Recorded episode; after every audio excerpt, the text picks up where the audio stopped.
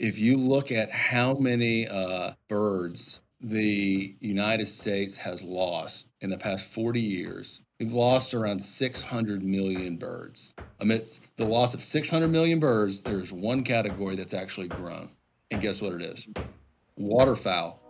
The reason for it is because of hunters and conservation organizations like Ducks Unlimited, like Delta Waterfowl, and the work that has gone into conserving wetlands. You're listening to the Ozark Podcast. We sit down with men and women from the Ozarks that have a passion for the outdoors. Our aim is to listen, learn, and pass along their knowledge and experiences to help you become a better outdoorsman. Thanks for listening.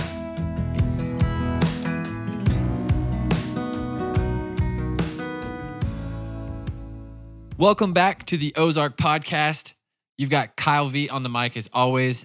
We are smack dab in the middle of turkey season, and we wanted to give y'all a break. I know y'all have been hitting the turkeys hard, but we wanted to talk about something different. We we got to a chance to talk with Mister Austin Booth of Arkansas Game and Fish Commission. He is the youngest director in commission history, and we just talked about his vision for Arkansas, where we're coming from, where we're going. It directly impacts the Ozarks, which is why we wanted to have him on. So y'all check out the episode, and we hope you enjoy. Austin, thank you for taking the time. And I know you're a busy guy, and uh, you've got a lot going on, so I uh, appreciate you coming on the podcast. Absolutely. I'm really glad to be here. So Kyle and I have kind of been talking about what do we want our, our listeners to know? What do we want them to be aware of? And I just thought this would be a cool opportunity to kind of let you cast your vision, you know, start with an introduction, but then cast your vision for what your strategic plan is for the state of Arkansas, and specifically, obviously, as it relates to the Ozarks and how, how that affects the Ozarks in whatever extent you can. But before we get into that, let's just start with like, let's go back a little bit. Give us like an introduction of who is Austin Booth, And, and kind of how, how did you get to this position where you're at today? Yeah, so I'm Austin Booth. I'm the nineteenth director of the Arkansas Game and Fish Commission, which uh, in my biased opinion means that I have the great honor and privilege of leading one of the finest fish and wildlife conservation agencies in the country. Um, I'm born and raised in Arkansas. Uh, I'm from Scott, Arkansas, which is, um, haven't seen the twenty twenty census, but in the twenty ten census was a town of about seventy-two people in Lonoke County. Uh, l- left Arkansas in two thousand four and spent fifteen years out of the state, uh, which is important for reasons that w- we can get into later. Um, but spent fifteen years away from the state for college uh, at the Citadel, law school at the University of South Carolina, uh, and then spent eight years in the United States Marine Corps. Uh, came home in uh, two thousand nineteen. Uh, I was uh, honored to be the Chief of Staff and C F O for the Arkansas Department of Veterans Affairs. And I read in the paper one day uh, that the director at the time, Pat Fitz, was retiring. Uh, and it said in the article that that, that the Arkansas Game and Fish Commission was, was going to retain an executive recruiter, that is a headhunter, to help find the next director. And I thought, that sounds like the absolute job of a lifetime. So I Googled the headhunter. Um, I didn't know any of the commissioners well. Uh, I Googled the headhunter. Uh, I found a link to the vacancy. I sent my cover letter in and my resume. And after about uh, Three months of interviews, uh, I was selected in May of two thousand twenty-one and started the job in two thousand twenty-one. And it's been a lot of fun, a lot of work, a lot of challenges, but something that's rewarding every single day that I walk into this office.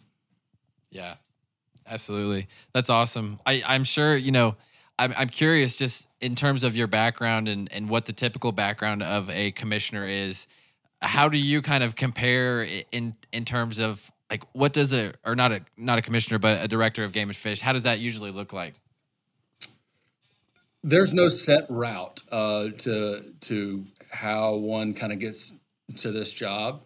Um, I will tell you that um, I'm the I'm the first director in twenty years to come from outside the agency.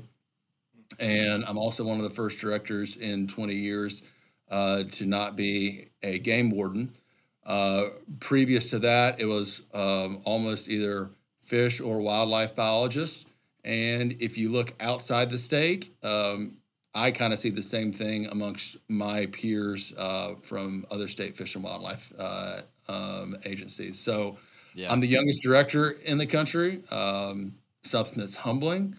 Um, and I also realize every day that I did not take the traditional route. Uh, but I mean, in my opinion, that only makes it m- more fun and more humbling and really brings me back to square one every day. Yeah. Well, it gives you some outside perspective too, that I imagine sure. is really, really valuable um, yep. in a position like yours. So that's, that's really cool. It's really cool. Yeah, absolutely. So maybe talk just a second about what, what does the director do? It, it, the nuts and bolts of it, right? Like I, I know that everyone has a title and it's, it sounds like this and it, people have assumptions, but what is it? What are, what are you responsible for within the agency and kind of how do you execute on those things? Yeah, so we are the Arkansas Game and Fish Commission, which if you were to look only at our title would make uh, one believe that we're responsible for game species within the wildlife community and also within the fish community. But it really goes far beyond that. You have to look at Amendment thirty-five to the Arkansas Constitution, which created the Arkansas Game and Fish Commission. And we're responsible for conserving all fish and wildlife uh, species, whether they're game or not, the habitat that they depend on, that's the second prong of it. And then the third prong is we have to take both of those things and we have to bring them to the public. So that's a pretty, that's a pretty broad mission set, and it has lots of different extrapolations for what that means for us as an agency on a day-to-day basis. Uh, our largest division within the agency is our law enforcement division, our game wardens. Um, uh, when we're when we're at full capacity, we have one hundred eighty game wardens in every single county of Arkansas. Uh, then we have our wildlife management division that is really responsible for our wildlife management areas um, and increasing, elevating habitat for terrestrial uh, uh, species throughout the entire state. We have the same replication on the fishery side for all things um, aquatic. We also have, uh, as of this year, which I, I'm sure we'll talk about later, uh, we have a new private lands division, which is really focused on cultivating habitat uh, amongst the private landowner community. Uh, and then we have our education division, uh, which operates, at, you know, our nature centers and our education efforts uh, also in all seventy-five counties. Uh, we also brought online this year a recreational shooting uh, division. And then we have um, all the normal organizational support roles behind that, like H R and fiscal and, you know, I T. So, uh, right now, we have about six hundred fifty em, uh, employees, and we're focused right now on habitat, um, access, and recreational shooting. Gotcha. Should we get into some of the strategic strategic plan, even with habitat, access, and sure. recreational shooting? Absolutely. I would love to. But actually, before we go there, I want to do something real quick as like almost an icebreaker. A couple quick rapid-fire questions. Yep. Would you Would you rather... Uh, so let's see, duck hunting or turkey hunting? For you personally, this is this is Austin Booth. For people to get to know Austin, would you rather go duck hunting or turkey hunting? Uh, duck hunting. Okay. Um, would you rather go trout fishing or catch a smallmouth bass? Oh.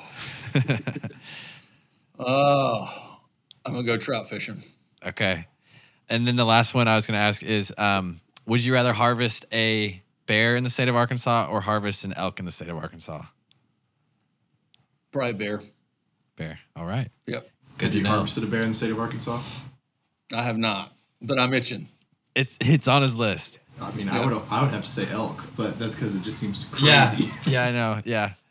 Yeah. So my bias towards the bear is directly connected uh, to my bias for this agency because the reintroduction of the black bear in Arkansas is the most successful reintroduction of any omnivore in history. And uh, it's a native species that we wiped off the face of Arkansas.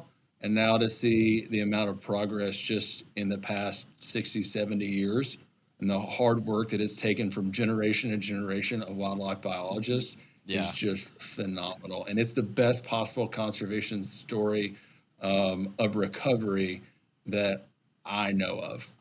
Yeah. That makes sense. I mean, it's the crown jewel of Arkansas. It absolutely is. Yep. I'm with you there. I'm with yep. you. I, I, I think personally, the the if I had to go smallmouth or trout, I might go smallmouth for the kind of similar reasons. It it is a native species. Yeah. Um, turkey hunting or duck hunting, that's a toss-up, honestly. So I can't blame you for the, for picking duck. Yeah. Well, and, and you know, I'm from Lonoke County. Y'all yeah. are from Northwest Arkansas. Um, so if y'all went with turkey, I wouldn't blame you.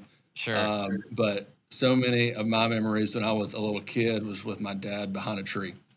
Um, and now that I've got a nine-year-old, almost ten-year-old that killed her first duck this year, some of those memories are starting to become more sweet as they start to come full circle, you know? Yeah. Yeah, that makes sense. Yeah.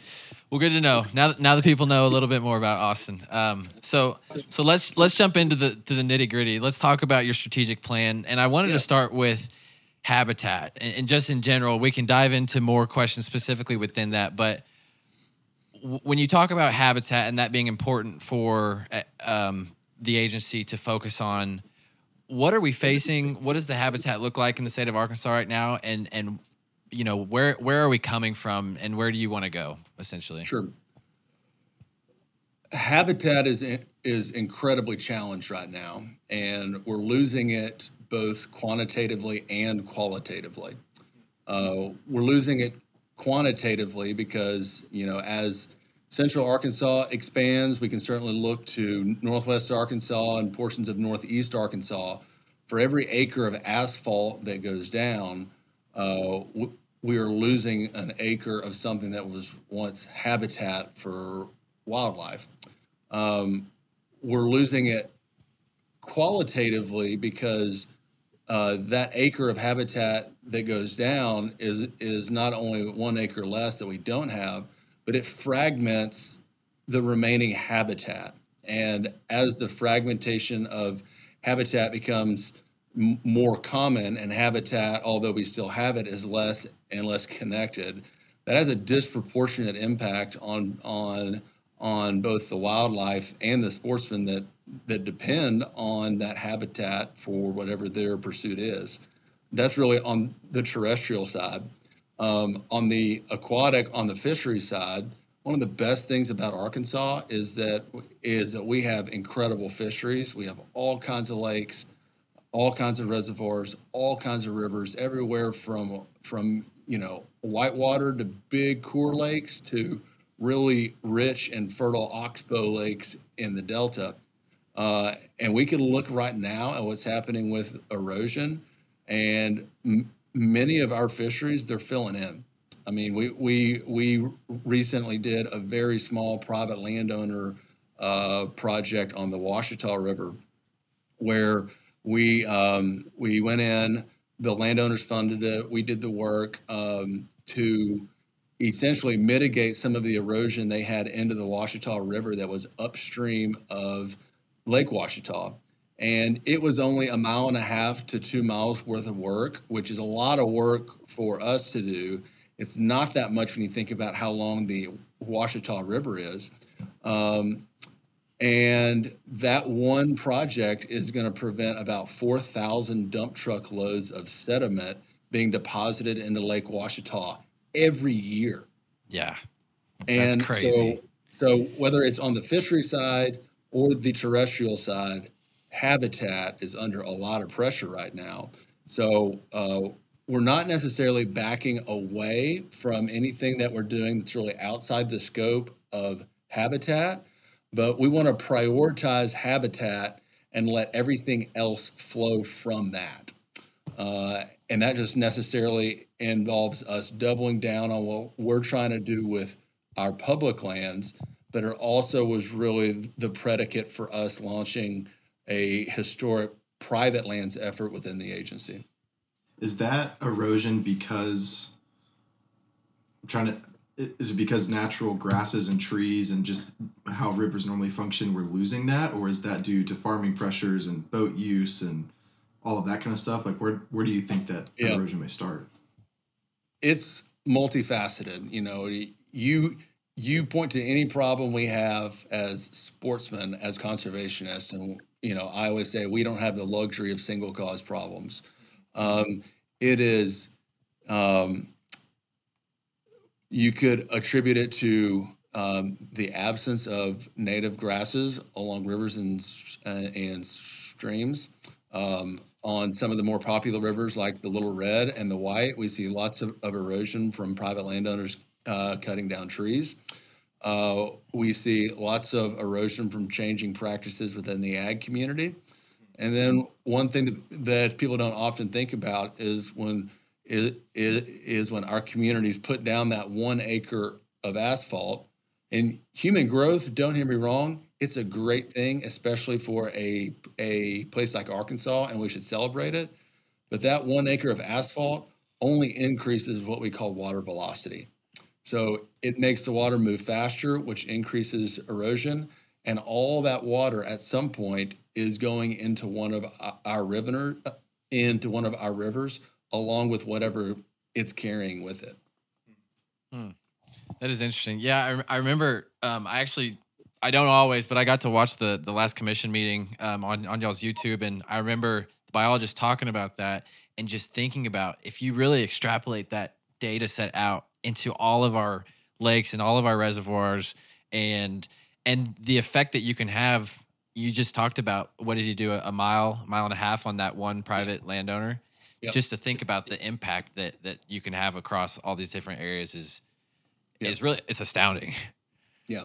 Well, and and for us, you know, we start with a habitat, we extrapolate what we want to do with it, but we always have to reconnect it to what that's going to do for Arkansans and for sportsmen. Um, you know, what what we need to sustain hunting and, and fishing as we know in Arkansas, or even grow it, is that experience uh, where you hear a turkey blow up the woods, where you see a deer walk out, where you see mallards come into flooded red oaks. And for that experience to happen, we have to have the habitat for it. Um, and so we're really trying to drive the the the agency focus towards habitat, both for people and for the wildlife and for the fish. Yeah, that makes sense.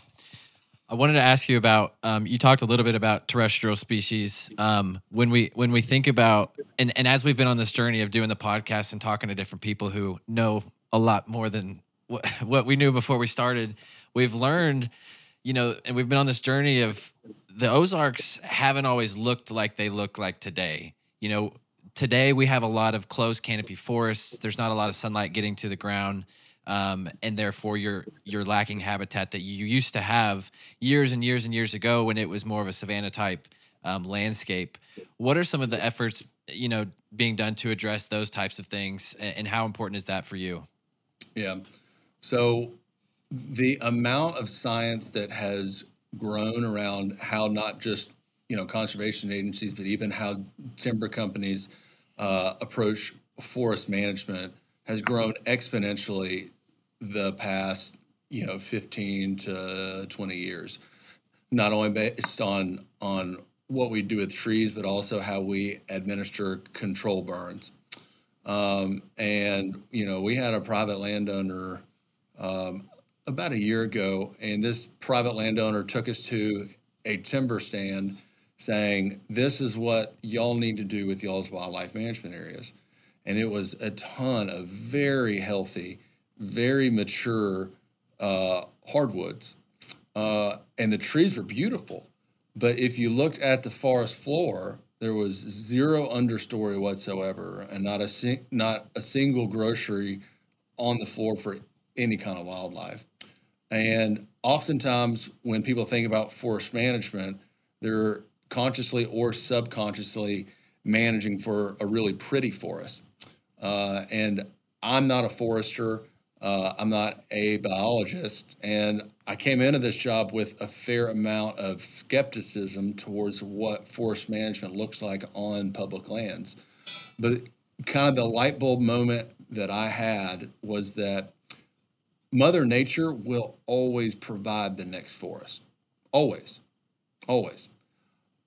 But we what can't... What do you mean by that? Well, um, if if we do no kind of forest management whatsoever, we're going to have trees there. Um, that's Mother Nature's job. But there's but there's no guarantee that those trees um, are going to be consistent or helpful with managing public land for a specific purpose. And in our situation, that is for sportsmen and for wildlife. So if we want a certain tract of public land, whether that's one of our wildlife management areas or a national forest, to be the best deer hunting possible, the best duck hunting possible, uh, fill in the blank, we have to manage against Mother Nature for a specific purpose. And that's what separates conservation from preservation. So um, we are we are we are trying to burn more now than we ever have uh, to uh, really zero in on what desired forest conditions look like from a wildlife perspective, and then manage to that both through through forest management, through thinning, and also through burning. Uh, we knew that this was something that's not always popular with the public, so we've we've really doubled down on how we educate private landowners um, about what forest management looks like. Not only because the Arkansas Game and Fish does it, but because this is how private land managers do it. And then we, we also took an additional layer of public accountability, and we hired a third-party auditor in two thousand twenty-one. To come in, and as we're trying to open up the canopy, put sunlight down on on the ground, reintroduce fire to the landscape that hasn't been there for twenty or thirty years, that we had some accountability in that to to to make sure that we weren't doing too little and that we weren't doing too much. Yeah, that makes sense. It's uh, it is interesting. I, I feel like, you know, you think about the the public perception. You mentioned that on burning. I have noticed, even in the last couple of years, it does feel like there's like there's some traction being gained. People are starting to come around to the idea. Um, they're more pro fire than I feel like they have been, at least from what I can remember. And, and you know, only having been involved in like these conversations really lately in the last couple of years. But do you guys see that on on your end? Like the private landowners, they are more willing to, and they're more accepting of this idea that we need to burn more. Yeah. One. one hundred percent. And we have um, kind of a slide deck that we can show private landowners of before and after pictures of this is what it looked like before. This is what it looked like when we burned it, and it's ugly. And this is what it, it looks like after. And then here's what it looks like f- five years down the road when you do it on a prescribed cycle. And when landowners see it, they're like, no way. Um, and so when people start to do it and try it and see the results of sunshine and fire, there's a light bulb that comes on, and we need that in every county in Arkansas. Not not wanting anybody to be irresponsible, but we need more people that understand that that fire's been removed from the landscape. Um, and our native, our native species, which are the best things for wildlife, badly need it. Um, so one of the things that we did with Natural State Tomorrow, our strategic plan that you mentioned, is uh, we made it a goal to create private burn associations throughout the state where we can get groups of landowners in clusters that are all interested in, in burning. And then we train them. Uh, we help them write their burn plans, and then we don't we don't necessarily just turn them loose without any kind of su- supervision, but we sure. mentor them in prescribed fire, which has been huge for us. Yeah, and that's a program that y'all have started or are starting very shortly. We have started it. Okay, yep. I want to be added to that email list. Yeah, good. That's, that's, we'll do that's, it. It's good to know. Um, you talked about public perception. And and we've just obviously been talking about that. Let's talk about like overall, what is public perception of of hunting and angling in the state, and how is it, you know, how is it good? How is it bad? What are, what do you guys see? What do you see in terms of what's going on in the state? Yeah. So one of the things that makes this job remarkably rewarding and also challenging is the fact that we have roughly as many ecosystems in Arkansas. And guys, like, I'm a knuckle dragger Marine and a lawyer. The fact that I'm using ecosystems in a sentence still does not really sit right with me, but it, yeah, it's true. We have we have roughly as many ecosystems in Arkansas as they do in Texas. And one of the things that just makes this a great place to live is all those ecosystems just bring about all kinds of different wildlife. Uh, you know, we like to brag that we're the only state in the country where you can kill an elk, an alligator, catch a world record brown trout, and have a world-class duck hunt. Yeah. Uh, that makes this job so rewarding. It also means that there's lots of our beloved Arkansans out there with lots of different and strongly held opinions about their pursuit. Yeah, that's so true. You right? can't like do blanket conservation because it's so diverse. It would right. not be suited for everyone. Yeah. Um, but overall, support for conservation in Arkansas is very, very strong. Um, people people disagree sometimes very stridently with with management practices either on private land or public land, but nine times out of ten, their heart's in the right place and they want to do what's best for the resource. And that's a much better place than some of the other states are in. Hmm. Um, so we're not a preservation agency. I am adamant that for everything we do, it's for the people of Arkansas, both this generation and the next. Um, and the vast majority of people understand that. And I've been mostly encouraged by what I've I've seen on the public perception side uh, since I took this job nineteen months ago. Yeah, that's good. I mean, to to think about, I've heard the stat, and I'm sure you know it off the top of your head, but just to, what what is the percentage of public land versus privately held land in the state of Arkansas? Yeah, so Arkansas is ninety percent privately owned. Okay. Yep. So yeah, thinking about the implications of that when it comes to conservation and, and what you guys actually have kind of, I don't know if jurisdiction is the right word, but control over to how things get managed.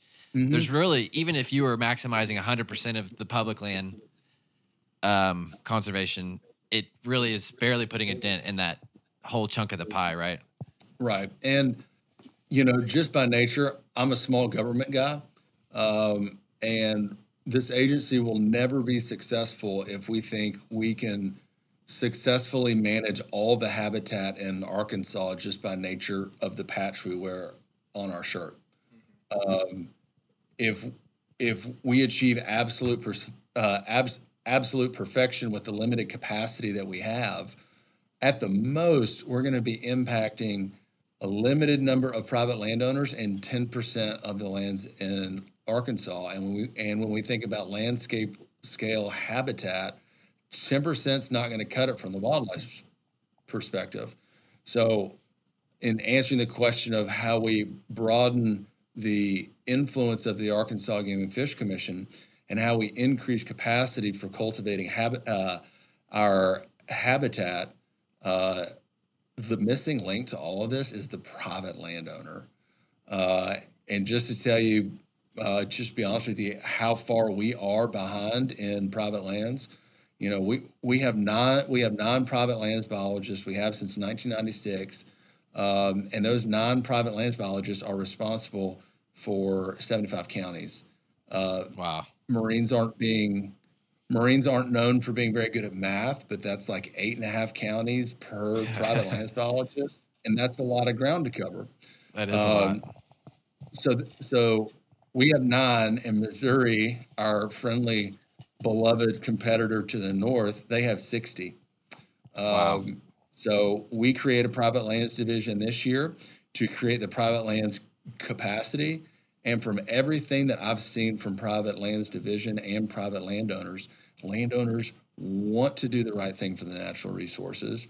If they know how to do it, they don't have the resources or the incentive, or they have the resources, they have the desire, they just don't know how. And uh, when you take the expertise that our people have managing private lands, getting them enrolled in federal farm bill program, Um, combined with a tax credit that we were able uh, to secure a pilot project for this year. Uh, I I think if we can double down like we have been on private lands and also increase the emphasis on private lands, the habitat in Arkansas is going to be better than it ever has. Yeah.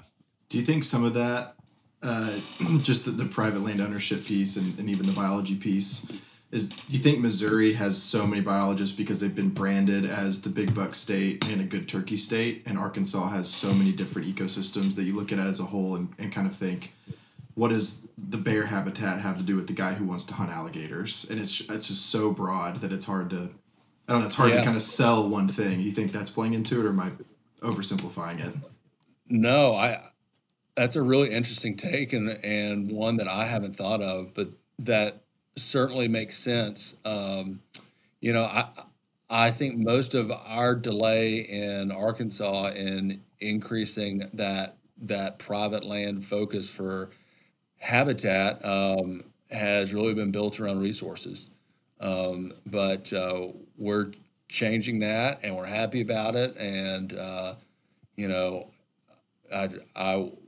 was joking around with uh, the first ever chief of our private lands division that if I need to help him with um, his ulcer medication, so let me know, because because we're all in on private lands, not in a way whatsoever that's going to detract from our management on public lands, but we think it's some of some of the some of the un, untouched potential that we have here in um, Arkansas. So when it comes to you, you just covered a lot of stuff that I want to I want to come back to the tax credit that you talked about, because I think that's a huge thing. So we'll we'll revisit that. But um, while we're while we're in in the topic about preservation versus conservation, um, there's kind of a, at least what I've heard or have seen is like there's there are some people, and there's almost a narrative of, for a, maybe a general public, of hunting is bad, or some level of conservation is bad. Wildlife should be left alone, should be observed, and should be left to its natural course. Um, how how do you think about that in terms of like what what is our role as conservationists when it comes to wildlife? Yeah.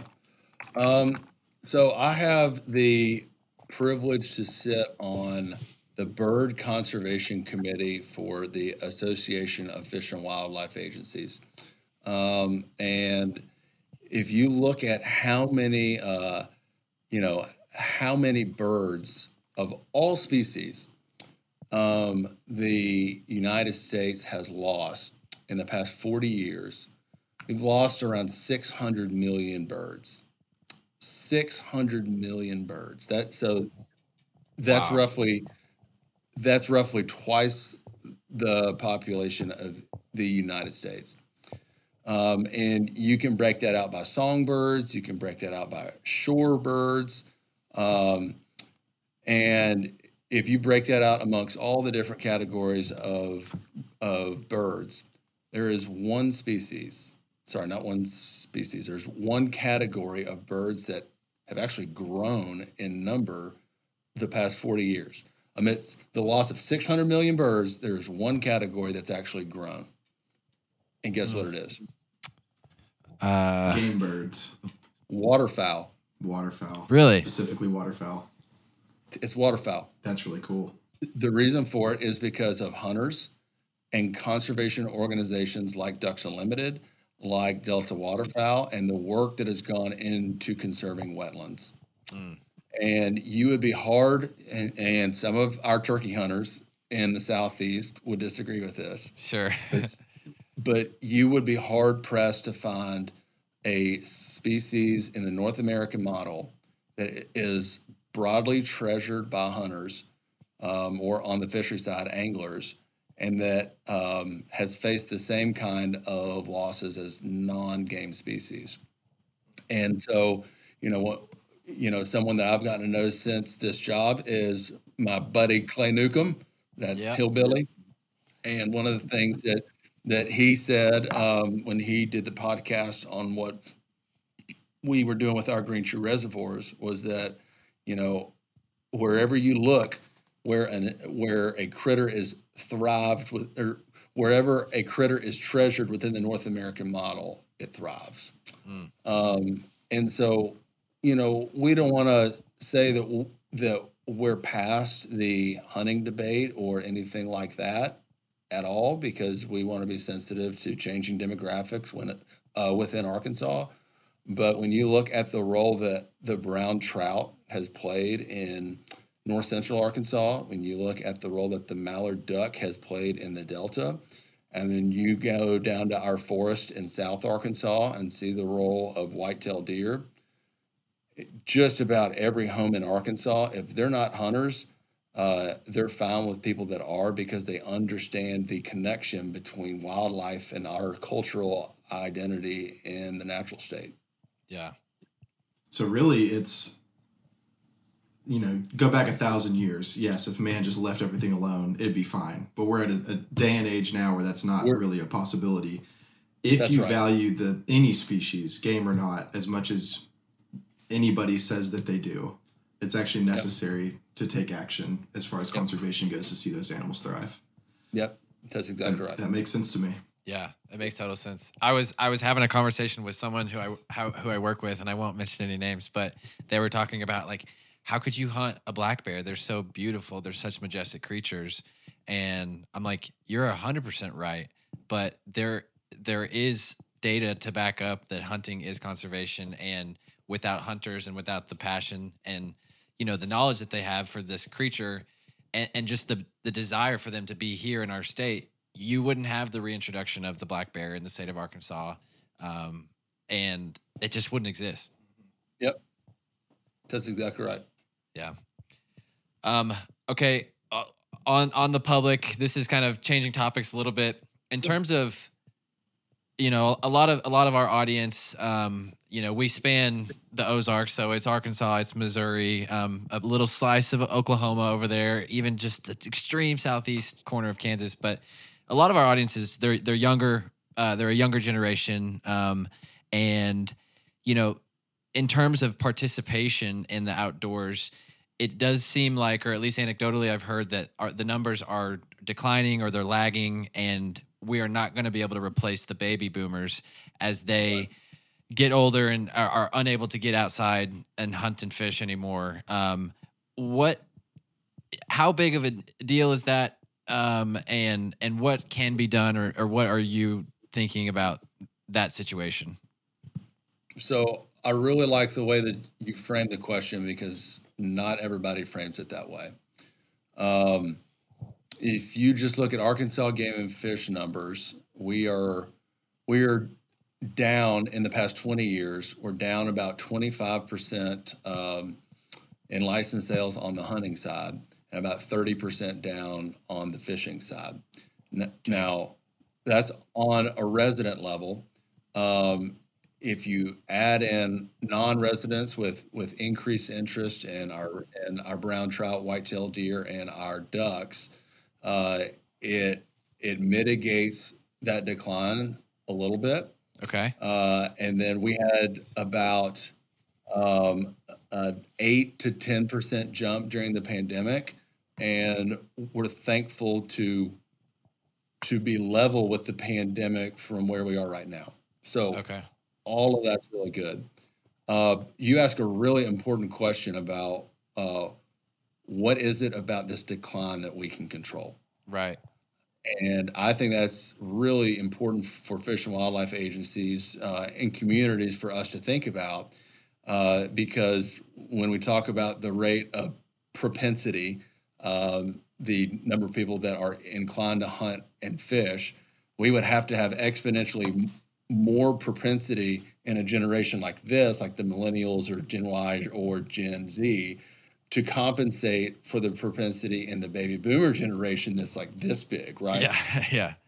Um, and so when you have just th- that that quantitative hurdle, um, and then you combine, I mean, you know, declining middle class, um, changing work productivities, what the work week looks like now for for people versus thirty, forty years ago.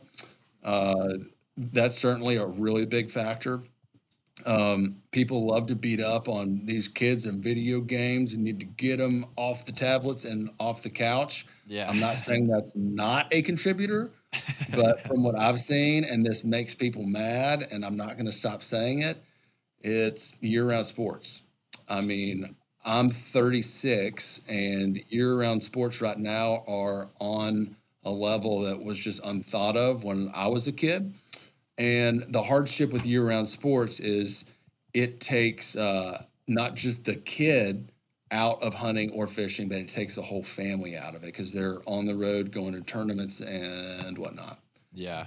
Not saying there's anything wrong with year-round sports whatsoever, but it, if we're thinking about what the long-term future of conservation looks like, we need to think about what are the things that we can control and how we make outdoor endeavors broadly, whether they're hunting or fishing, how do we make those more attractive and compatible with people's lifestyle? So that that complex set of challenges right there is actually the number one reason on the people side of the house that we are focused on habitat, um, because we don't want to chase a bunch of really challenging problems on the hunter and angler participation side that are outside of our control. We don't want to chase those at the expense of our fundamental responsibility, which is conserving the natural resources. Right. So, so the way that I, the way that I look at it is let's focus on the habitat, on the natural resources.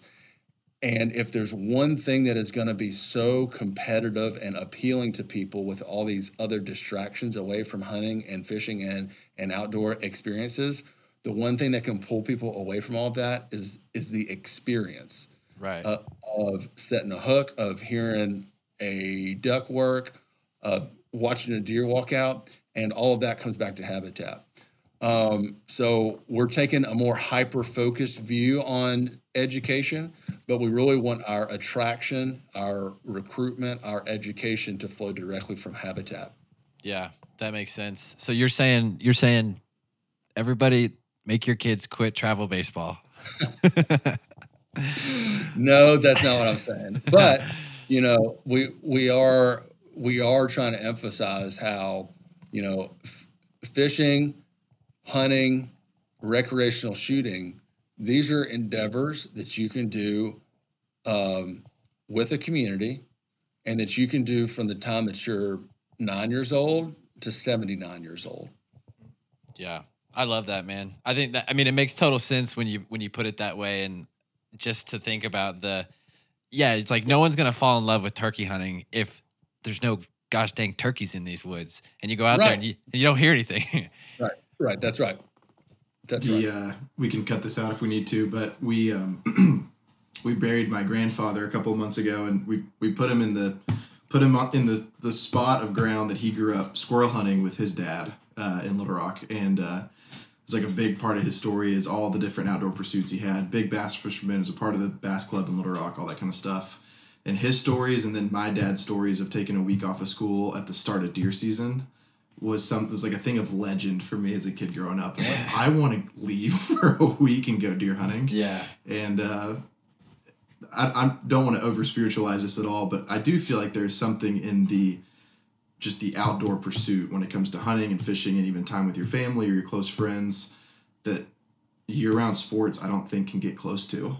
Hmm. And that may just be my family. Like I know there are families who they love that experience. It's a big part of their culture and what they're about and their values and all of that kind of stuff. But I, I don't know, I'm just imagining, I'm imagining the day they put me in the ground and they're like, you know what he loved to do? He loved to get in the car and drive around and do, do sports all the time. It's like, that's not what they'd be saying about me. And yeah. So, like I said, that, you know, could just be me, but we can well, do that if we need to. You know, the example that I use kind of to your point is, um, I played basketball in high school, and the last time I played basketball with my dad, um, there were bloody noses and busted lips, and I was in the eighth grade, and yeah, and he beat me. Uh, and it was the last time that we ever played because he knew he probably wouldn't, he probably was not going to beat me again. Yeah, you, you hit your gross for right, right about eighth yeah. grade, I figure. Yeah, um, but I'm thirty-six and he's sixty-six, and we still hunt together. Um, and there's just nothing like it. And, uh, you know, we think there's kind of been an awakening um, since the pandemic about the connection with the outdoors, um, and what it means for mental health, your relationship with your maker, um, in a way that we can kind of point to that, we think, for why we're still level with the pandemic. Yeah. Yeah. That makes sense. Austin, do you think media has played into that at all? I'm, you know, the rise of Meat Eater and YouTube hunting shows and all of that, or is that, um, there's probably no way to, you know, to track that, but do you think that's helping in the state of Arkansas, or is that just helping the elk hunters out West? No, we, we, you know, if you look at our bear population, um, and our, our bear hunters, we have a ton of new bear hunters in Arkansas. Yeah. And one of the most exciting things to me about that is it's hunters of all ages. And we have a, we have just a, a different communication suite on, um, on what the hunting, fishing, conservation world looks like right now. And it's absolutely making a difference. I mean, um, you know, OnX did a survey uh, right after the pandemic just to understand how people's hunting chat, hunting habits changed. Um, it's a tremendous, tremendous research effort. Um, and one of the things that we found was that the number of like programs and courses that people took that like got them outside was like this big. And what was off the charts was how, you know, their desire to hunt and learn how to hunt, it drove them towards other people. Um, and I think Meat Eater plays a huge role in that. Certainly how the industry broadly is really doubling down on emphasizing that connection between people and nature, and like people and people and and nature, uh, that has a lot to do with it. Um, so it's an exciting time right now for sure. Yeah, absolutely. Um, you mentioned year-round sports, and I, I actually I wanted to ask specifically as it relates to the Ozarks.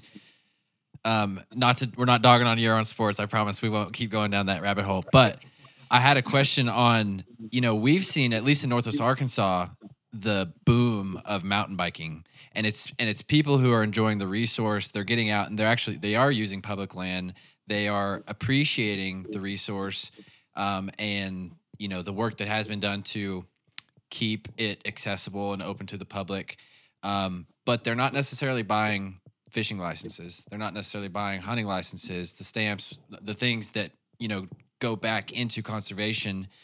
Has there been any thought or effort into thinking about like a rebranding almost of Game and Fish into more of like a Department of Natural Resources, or some way to include these people who enjoy the resource, but they aren't necessarily pursuing game and fish? Does that make sense?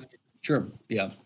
Um, so the short answer is yes, there's been quite a lot of thought around it. Um, But I also think we have to be careful that we don't really think about ourselves as, you know, a outdoor recreation revenue machine. Um, I mean, there's lots of ways for us to try to monetize what we do. Um, and we have to have the resources that we need f- for conservation. Um, but conservation and habitat should be always the desired outcome, so we can bring those to the people, not the other way around. Right. Um, and so if we go back to the mission of Arkansas Game and Fish, it's conservation so that we can bring to the people, and to, to build that long-term support for conservation. Um, so yes, we want to expand how we do conservation in Arkansas to make it more appealing to a more diverse set of Arkansans, but not so that we can just monetize them, right? Yeah. Um, we want to do it because people will support conservation through a variety of different ways, whether that's hunting and fishing, also recreational shooting.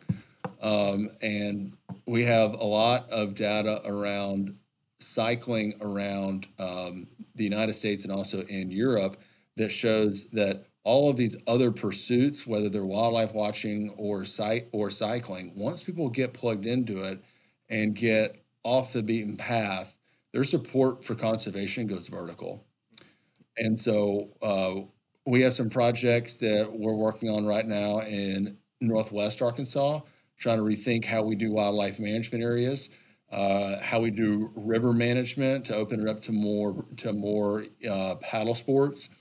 Um, and we're doing it because we're trying to build that long-term support for conservation. And we know that if we emphasize the habitat and the experience, that uh, that their support for conservation, wild places, wild things is just going to go vertical. Yeah. Yeah. Yeah.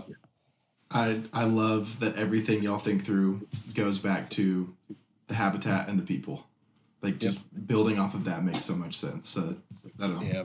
Like, you know, there there were there was a saying in the Marine Corps. It was mission first, Marine always. Uh, and I've shamelessly hijacked that to summarize Natural State Tomorrow uh, to say habitat first, uh, people always. Um, and if we can focus on the habitat and the people, uh, then we'll be just fine, and the natural state will be as good as it's ever been. Yeah, that's awesome. Okay, I want to come back to something that you, you touched on earlier.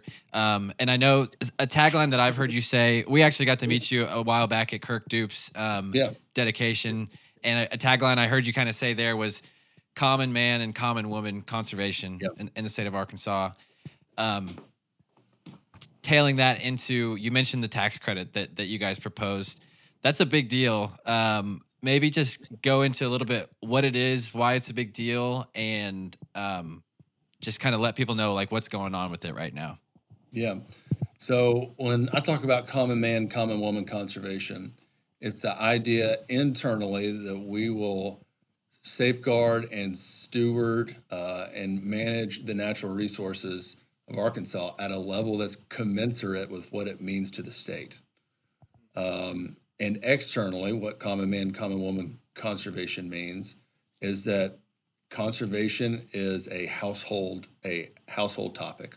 Whether you care about water quality or whether you care about the importance of revenue from hunters for your local gas station, that people around the state understand what conservation is and what it means to our identity.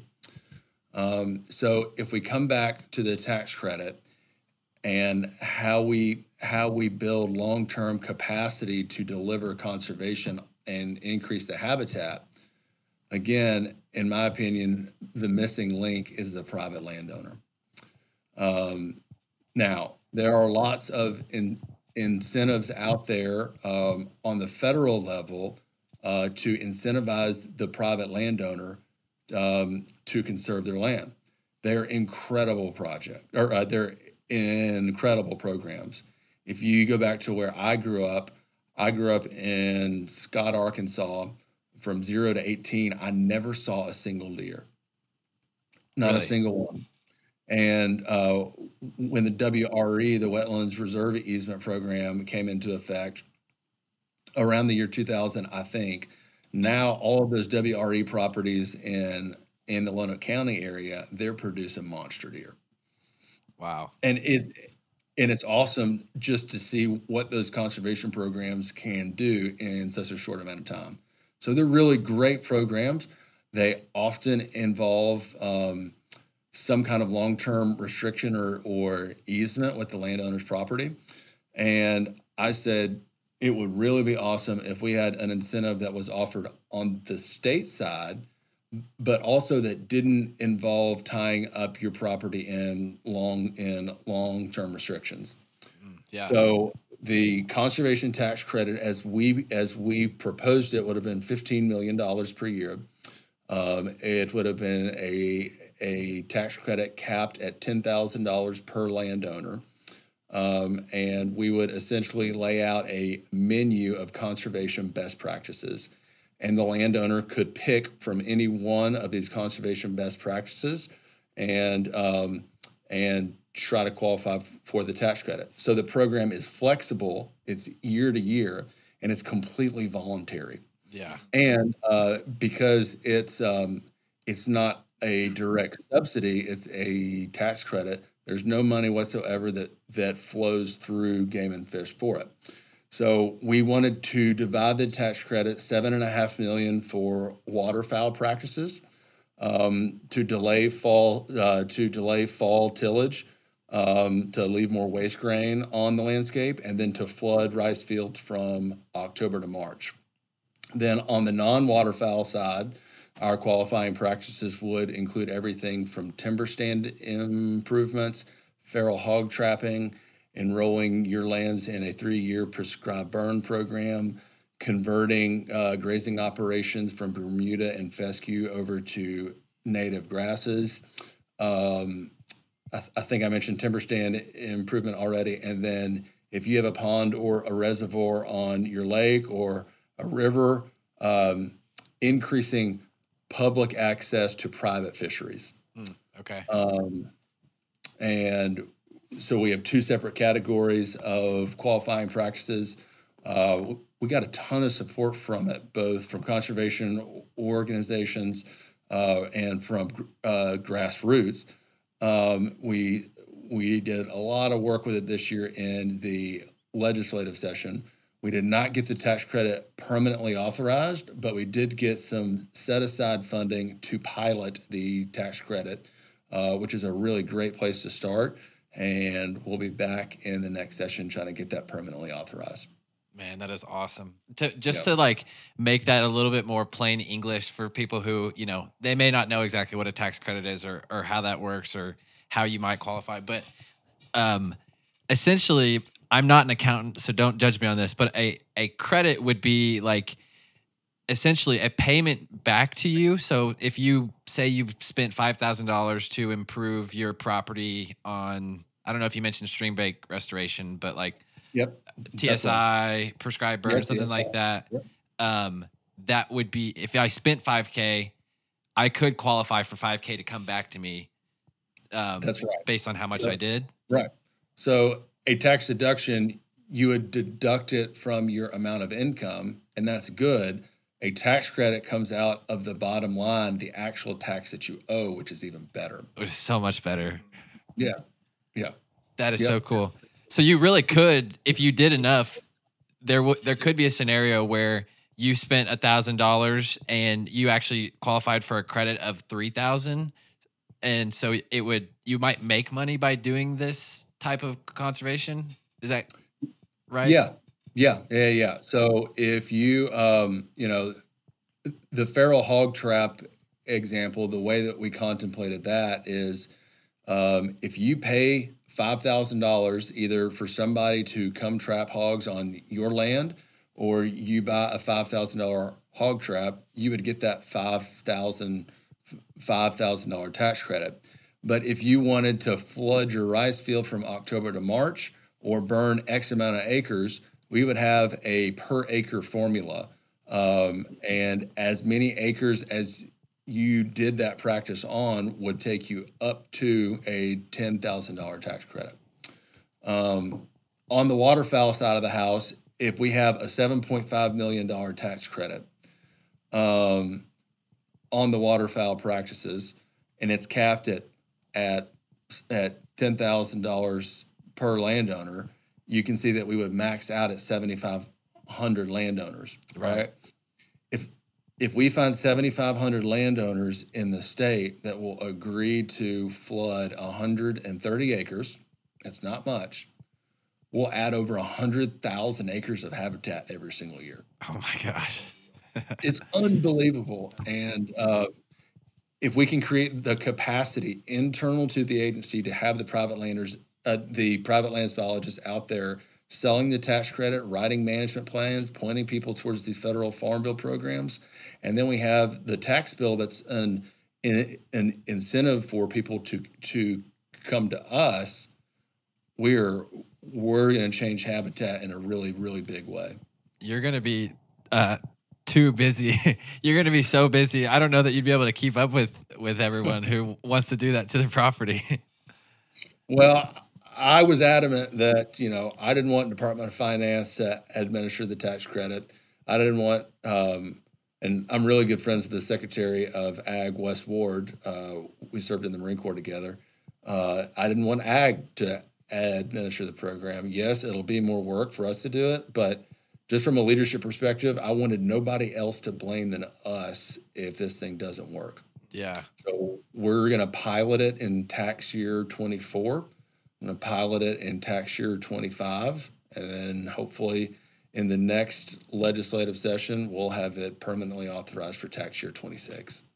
That is awesome, man. That is so cool. Is that like a first of its kind type of credit on a state level across the U S? Yeah. Like, I have to feel like we're like, that's kind of leading the way. Yeah. Um, and if, if one of your listeners says, no, we know for a fact that some other state has this, that'll be news to us. But from our research, as far as we know, we would be the only state in the country doing this. That is so cool. Man, yeah. That just like and, makes makes me proud to even like even to be an Arkansan, to think that that might get enough um, backing and support within the state to sure. make that a thing. That's just that's a really cool opportunity. Well, and it makes a lot of sense to every corner of the state, not just for hunters and anglers. Um, our number one industry in Arkansas is ag. Right. Um, our number two industry is tourism out and outdoor recreation. If you break down the um, the outdoor recreation numbers to see like what the most popular outdoor recreation segments are, number one is fishing, number two is RVing, and number three is hunting. Okay. Um, so we can draw a very short direct line between the outdoor recreation economic impact of hunting and fishing and habitat. And for for those two things to continue to thrive, we have to have the habitat for it. And that's what the tax credit's all about, is the long-term future of the state as it relates to habitat. Yeah, incentivizing the, the private landowner yep. to, to do their yep. part. Yep. Gosh, that's so cool. I've got one final question for you, Austin. Hit him. Yep. Summarize for me, just a couple words, why Arkansas is the greatest state to have ever existed or will ever exist in the Union. Good wow. softball. why do you, wow. why do you love, I'll make it easy. Why do you love it? Um, there's something different about what it means to be an Arkansan compared to other states. And I'm sure your, your listeners in Missouri and Oklahoma will be like, well, yeah, y'all are forty-ninth and everything, and we're fifth. uh, but that's not what I'm talking about. Uh, I spent fifteen years out of the state. Uh, and in that fifteen years, I had an opportunity to walk away from hunting and fishing because, you know, I didn't know the wildlife management areas. Um, and I didn't know where the fisheries were, but I didn't. Um, and I just understood that connection between the outdoors and what it meant to me personally. Um, and that made me a better hunter and a better angler when I came back here. But the more time that I spent away from Arkansas, the the more I appreciated what we had here in terms of the Arkansas outdoors. Yes, but then to take that one step further, just w- w- what that means to people. Um, and if you look at our number one, you know, industry being ag and number two being tourism and outdoor recreation, uh, when we say that we're the natural state, we mean it. And when you look at what we have here in terms of the Delta, Uh, in terms of the Ozarks and all the different ecosystems that that that we have, this is the best place to live.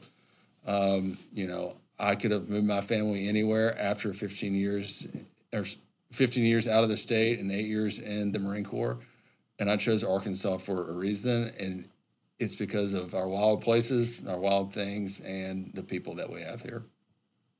Fantastic, love it. It's a great place to end. It is. Yeah. Well, well, Austin, thank you so much for taking the time. Uh, like I said, I know you're a busy guy, and, and you've clearly got a lot on your plate and a lot to do um, with conservation in the state. So thank you. We, we enjoyed hanging out with you. This podcast is hosted by Kyle Veit and Kyle Plunkett and produced by Daniel Matthews. For guest recommendations, episode ideas, and general questions, feel free to reach out to us on Instagram or email us at the ozark podcast at gmail dot com. Finally, we love making this show and being able to offer this podcast to y'all for free. But if you're listening and you want to support the Ozark Podcast to allow us to travel even further and meet more interesting people, head over to our Patreon and sign up to join our most loyal listeners. Let me tell you, these folks are one hundred percent certified Ozarkans. And of course, we can't forget to thank our good buddy, J D Clayton, for providing the amazing music for today's episode. Check out his website to see where he's touring next at j d clayton official dot com. Now, sit back and enjoy his song, American Millionaire. Well, I'm on the road.